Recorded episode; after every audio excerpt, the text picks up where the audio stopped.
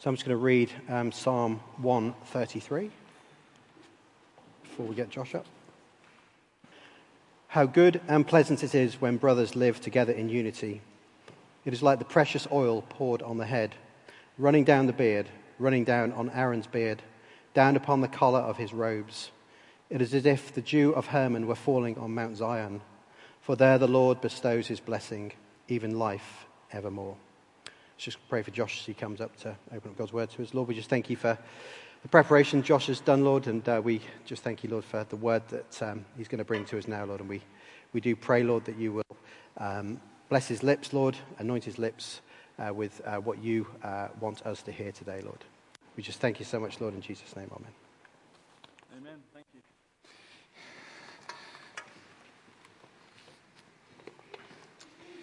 Great.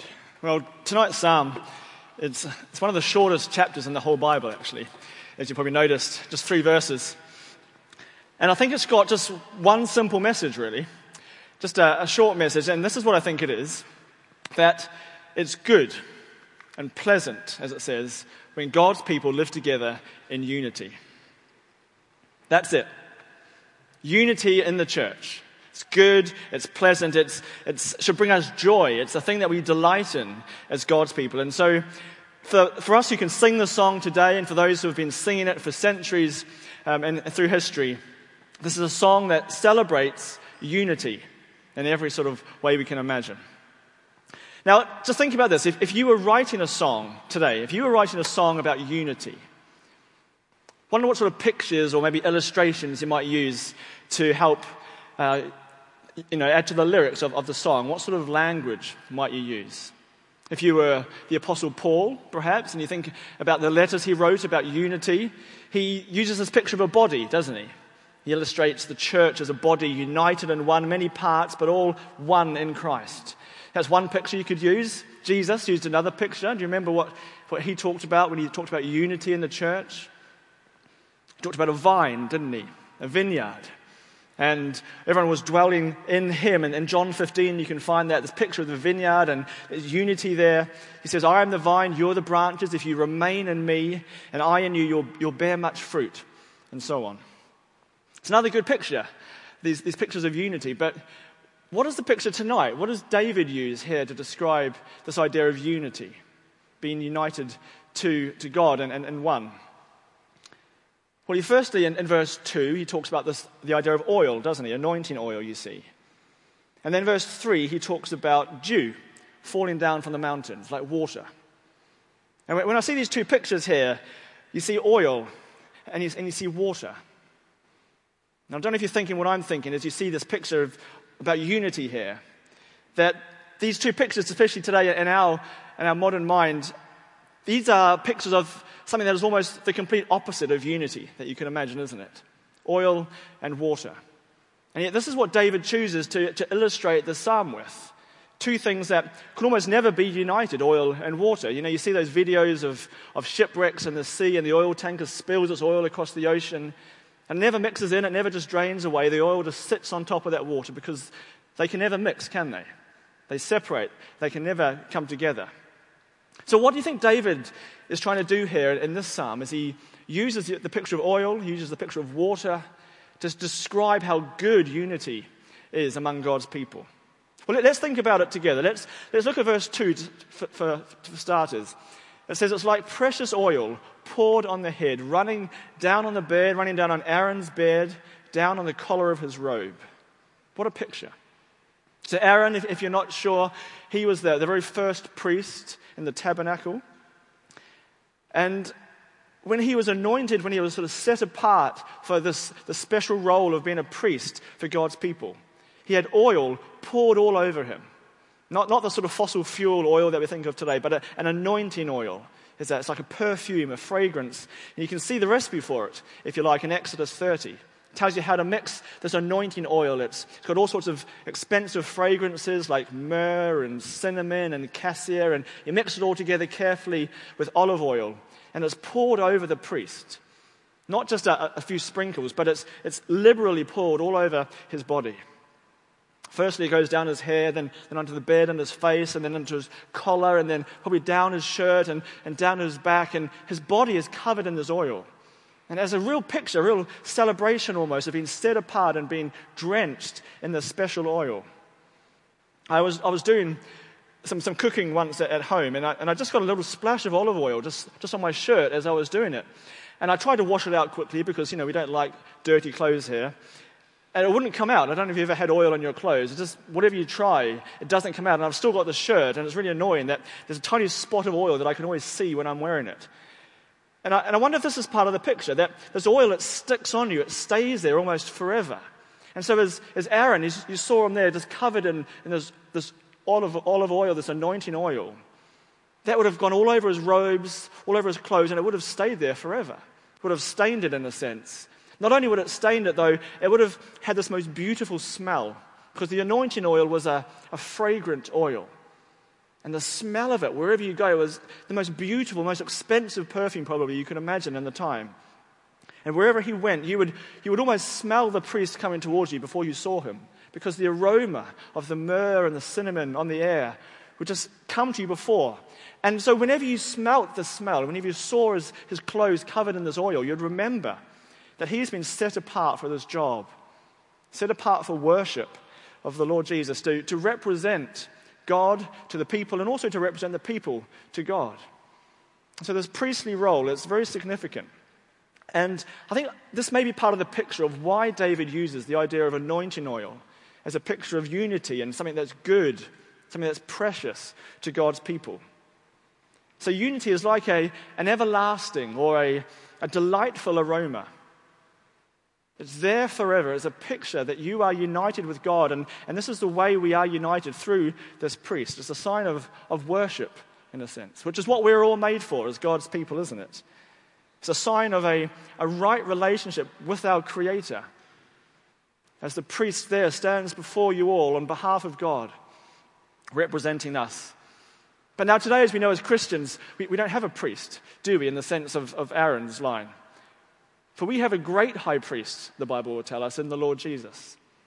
And it's in him, Hebrews 4 will remind us that it's because we have this great high priest who has ascended into heaven, Hebrews 4 says.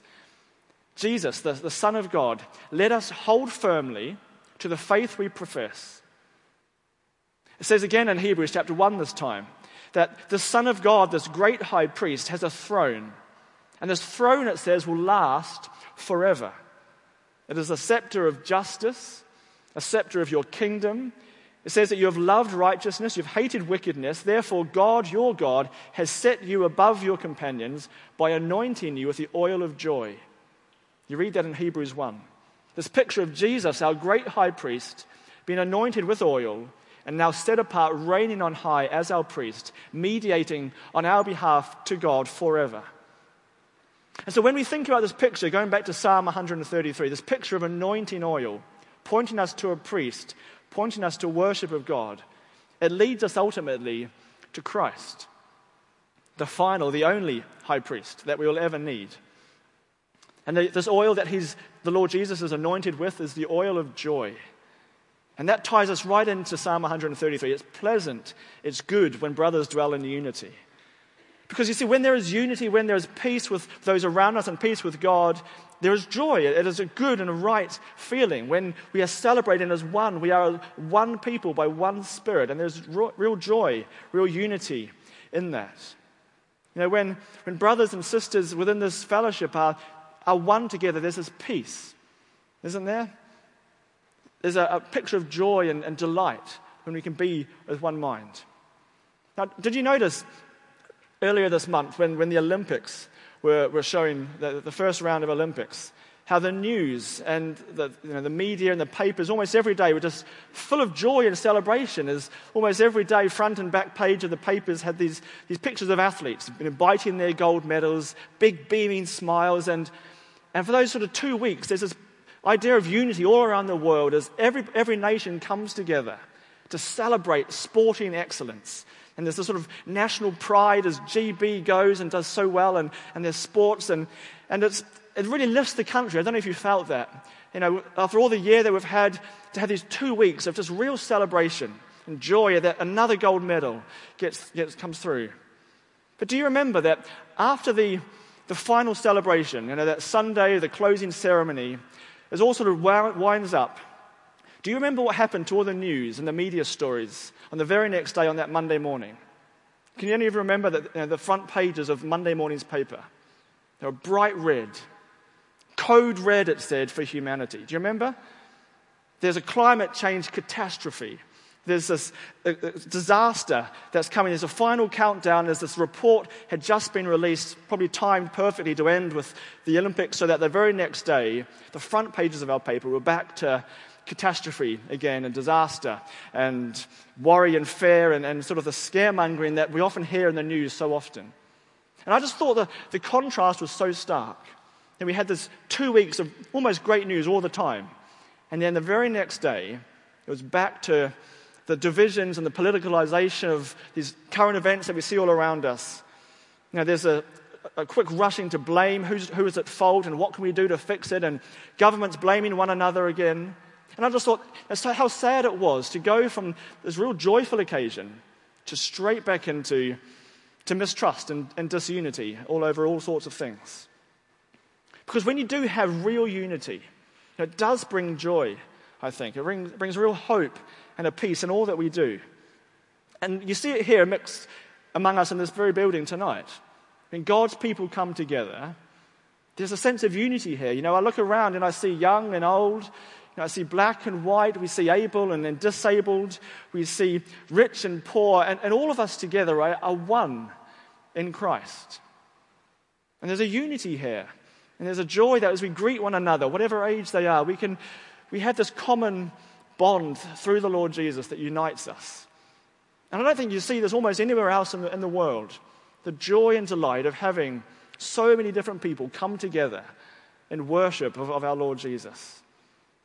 And not just here on a, you know, on a Sunday evening, but during the week in our homes as we open up our homes to each other and we celebrate in our small groups, as we come together to pray, as we help out those who are in need, or, we give out of our, our generosity and our wealth to help those who perhaps uh, don't have as much.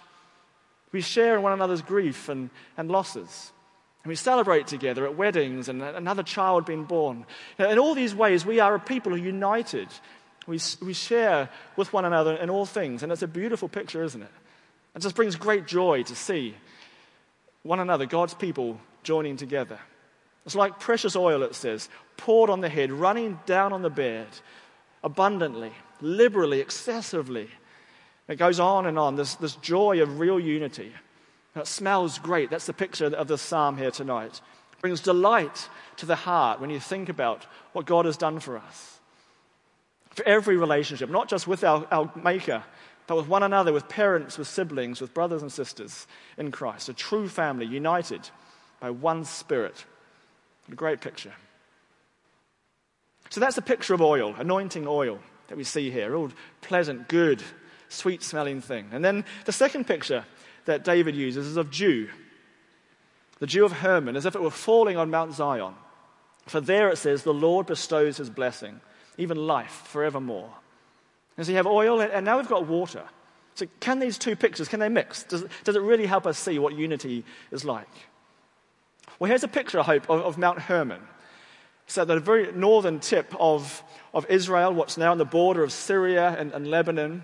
And it really is a huge mountain. I didn't realize this until I looked it up this week. It's over 9,000 feet high. It's a towering mountain. It's got a ski resort there now. You can go right to the top. It's not far from, from Israel. And uh, David says here, by looking at this picture, that when God's people live together in unity, it's like the dew of Mount Hermon falling on Mount Zion. Now, Mount Zion is another name for, for Jerusalem, for the, the hills around Jerusalem, for God's special dwelling place, which is where the temple was at the time. But it's nearly 200 miles south of Mount Hermon, so it's quite a way away. And you can sort of imagine the distance. So Mount Hermon up in the north is this huge mountain range. And then you have this smaller hill, Zion. It's only about two and a half thousand feet high. So it's a good hill, but it's nothing really compared to Mount Hermon up in the north. And, and so when you sort of com- compare the two, you feel like a bit like a grasshopper thinking of this huge mountain range up the north, and then down here in Zion. It's a very special place, but in comparison to the hills up north, it's much smaller. Now, we ourselves have just come back from some mountains over the summer holidays, and we went up to, to North Wales, to Snowdonia. And if you've ever been up there, there's sort of big hill ranges and, and peaks. And this is the view from our caravan as we looked out um, across the valley. You can see the, the distance, the mountains there. And if you go up high enough from our campsite, you can just see Snowdon. And uh, it's covered in snow in the winter, but at the time when we were there, it's just covered in cloud mostly. You can sort of see the, the misty cloud hug, hugging to the side of the mountain there. But it's a beautiful picture because you sort of see the clouds forming over the top of the mountains, don't you? And then as it rolls down, it turns into mist and fog, and it, it covers the valley below in the dew, and it just makes a really lush and green and fertile land. That's what mountains do. And this is the picture that, that I think David is trying to get to in this psalm. He says, From Mount Hermon, this huge mountain range, it brings the dew that waters the land all the way down through Israel. It brings blessing all the way through the whole nation, from the heights. It comes down and blesses the lowlands, even the valleys, and even Mount Zion. So I think that's the sort of picture that, that David has as he's writing Psalm 133. He had traveled about the country, he'd been hiding in caves for a while, he knew what the country was like, and he, he knew that when you see the mountains, it, just, it, it can bring you hope, it can lift your spirits, especially when you, when you see the clouds and the, the rain and the dew that it brings. And so, as the people singing these songs, were on their pilgrim up to, up to the temple, up to the feasts every year. You can imagine them singing this song, singing about the, the rains coming from the mountains. And you know, as their weary, long, long path they're on, they've been satisfied by, by seeing a cloud in the distance, thinking, yeah, there's real hope. You know, it's a hot and dry day.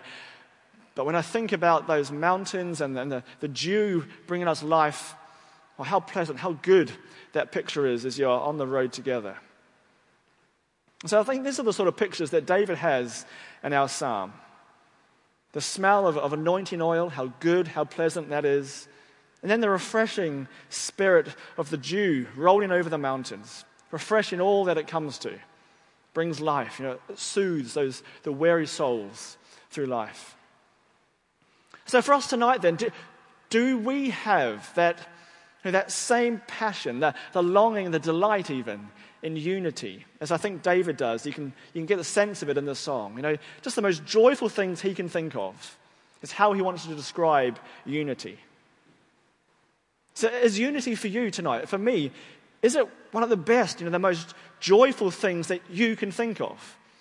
Thinking about how you relate to one another in this room and, and back in our, in our homes and our community. Is unity like, yes, I long for this, I, I, I delight in it? Or is it more of a, you know, I could take it or leave it type thing. It's good, but it's hard work at times. I don't always like the people I'm with sometimes, so, you know, unity can be tough. What's your attitude to it? And I, and I think David would like us to see tonight that it's something that we ought to delight in and enjoy and celebrate at every moment and strive for. Because the opening verses say it is good and pleasant when God's people dwell in unity. So it's good, you know, in the sense that it's right It's something that, that's meant to be. We ought to be united as God's people. It's even what He requires.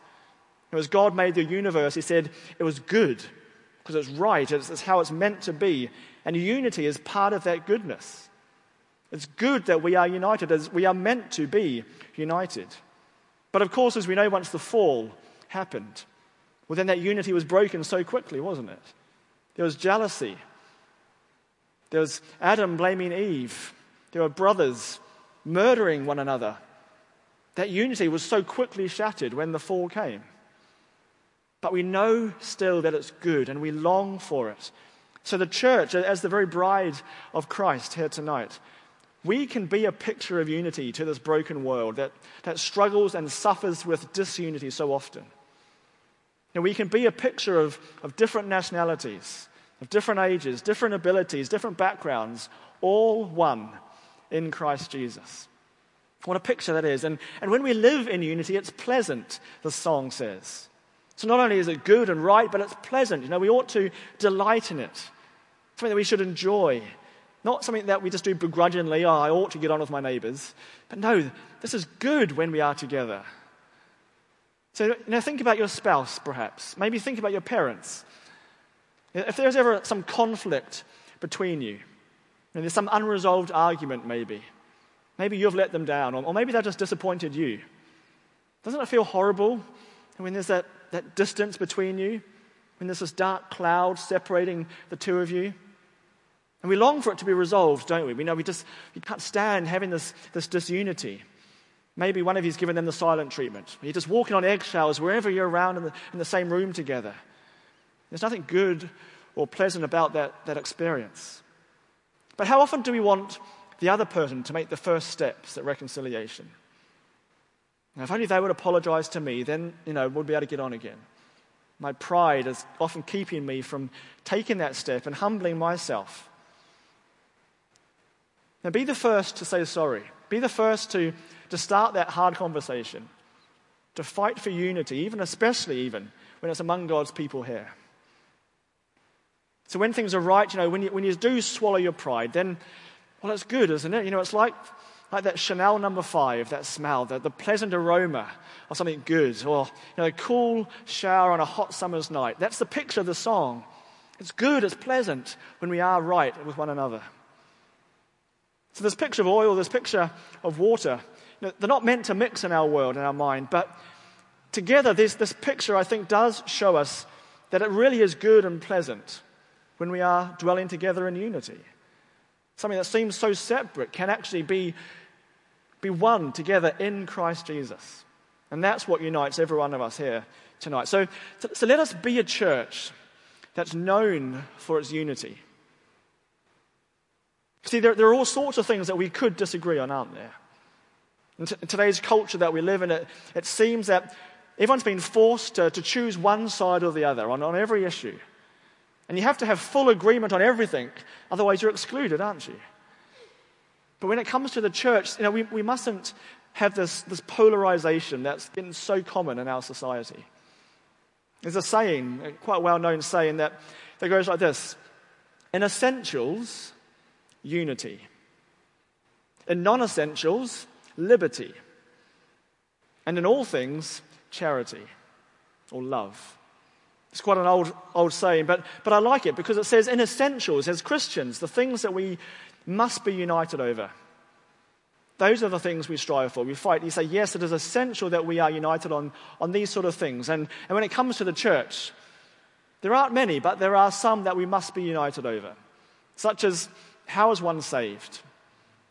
Through the gospel. That is, through faith in Christ Jesus alone. There's only one way to be saved. We must be united over the gospel. We must be united over God's word as the final authority for all of life. There's no higher authority than this, this, this book, the very words of God here. We must be united over this authority over each one of our lives. And who God is Himself, the, the Holy Trinity, the Father, the Son, the Holy Spirit. Who is our Savior God? We must be united over these essentials in the Christian faith. But in almost every other way, and there are a few other essentials too, but in almost every other way, there, there can be disagreement. And we need to find ways of how we disagree well as Christians, as believers. And it's a hard thing to do, isn't it? How do we disagree with those we, we do love and care for so much? And how do we do it with integrity? You know, we, we all have different tastes, we all have different preferences, even beliefs about how the Bible should be interpreted over some of the, the non essential points. What happens at the end times? What happens? How should baptism really work? Over these things, we, we ought to, to show grace and to, to show liberty to one another. There are different styles of worship, different ideas about the passions, then the things we want to do and what we should be doing as God's people allowing liberty in these, these sort of areas, that, that's a good thing. It's needed, I think, in the church. And so, for one, reaching out to the youth is the most important thing that we ought to be doing, the next generation. Or for another, maybe, you have this fight for justice, for the, for, for the poor, for the vulnerable. That, that's surely the, the center of God's heart. And maybe for a third person, what, what, what's their heart? Maybe just a quiet life of prayer and devotion. Maybe that's the highest form of Christian worship. So many different directions we could be taking ourselves as a church, as, as God's people. There's liberty in the way that God has wired us all differently. And we're designed like that, aren't we? That's what Paul says in, in Corinthians. If, if we were all eyes, or if we were all ears, he says, where would the, the sense of smell be? Or you know, where would the idea to even speak come from? See, diversity amongst us is good in the body, it's healthy. But what unites us is Christ. And Christ alone, and the essential truth of the gospel. And, and this is what I think the very last line of our song tonight points us to. Verse 3. It says, It's as if the dew of Hermon were falling on Mount Zion, for there the Lord bestows his blessing, even life forevermore.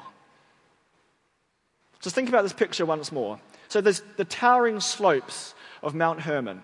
From there come the clouds, the rain, the dew that, that makes Israel such a lush and fertile land. So from the heights come life, you know, come blessing, even life forevermore. Now think about what this might point to. You know, even from these, the highest of heights comes blessing to the lowest of valleys. Who, who left the highest of heights to come down to this very earth to bring life, to bring blessing to all? The God who we're thinking about this morning in Philippians, know, the God who humbled himself, made himself like a servant, came even obedient to death, it says. This is our God who's come down from the heights to bring hope and salvation to each one of us. And that's, that's Him that, that our psalm tonight ultimately points to. And as I wrap up, I want us, if you have a Bible, turn to Ephesians chapter 2, because I want to read a, a small chunk of here. And it sort of really just sums up beautifully what the picture of unity is really like in, in the church. It begins by, by talking about how Gentiles have been separate from the Jews. We've been excluded from, from citizenship in Israel. Ephesians 2. And uh, he says that in our natural state, we're without hope in this world. But then look at this, verse 13. Ephesians 2, verse 13. It says, But now, in Christ Jesus, you who were once far away have been brought near by the blood of Christ. For he himself is our peace, who has made the two groups one and has destroyed the barrier, the dividing wall of hostility. By setting aside in his flesh the law with its commands and regulations, his purpose was to create in himself one new humanity out of the two, thus making peace. And in one body to reconcile both of them to God through the cross by which he put to death their hostility. He came and preached peace to you who are far away and peace to those who are near. For through him we, have, we both have access to the Father by one Spirit. Consequently, you're no longer foreigners and strangers, but fellow citizens with God's people and also members of his household, built on the foundation of the apostles and prophets, with Christ Jesus himself as the chief cornerstone. In him, it says, the whole building is joined together and it rises to become a holy temple in the Lord. And in him, you too, us here tonight, we are being built together to become a dwelling in which God lives by his Spirit. That there is a beautiful picture of Christian unity, a building, a temple, as it were, each one of us, filled with the very same Spirit of God in Christ Jesus as one. And that is the ultimate picture of unity. And how is it possible? Is because God Himself left the heights of heaven to come down and bring blessing and life forevermore to all those who would believe in Him. And so let's remember then how good and how pleasant this unity is in Christ. To celebrate it, to work at it, to persevere through those difficulties, but ultimately, I think just to praise our God. Like the song is, it's a song of praise. To worship our God for the blessing that comes ultimately from Zion even life forevermore. So let me pray as you think about this some more. Father God, we, we thank you so much for the song that we've been looking at tonight, the song that has been sung through, through the ages by your people, celebrating unity with one another, but ultimately with you, with our God, our Savior. And so, Lord, tonight we thank you, we praise and worship you that you left the throne of heaven to come to make us one with yourself, to bring us out of the hopelessness of this broken world and into life forevermore in your presence. We thank you, Lord, that you've left us with your Spirit, a Spirit that unites us together in Christ. from all our different backgrounds, wherever we've come from, for all the experiences we've had in life, you bring us together as your people, as one people, by the very blood and body of the Lord Jesus. So we thank you. Lord, please protect us as a, as a people. Keep us from disunity, from factions and warring among us. Or keep us united as one, focusing on the things that are essential, showing grace and liberty, Lord, in every other place. Help us to keep our eyes fixed on you together as your people, so that you will be glorified in this world. And we pray this all in the mighty name of Jesus. Amen.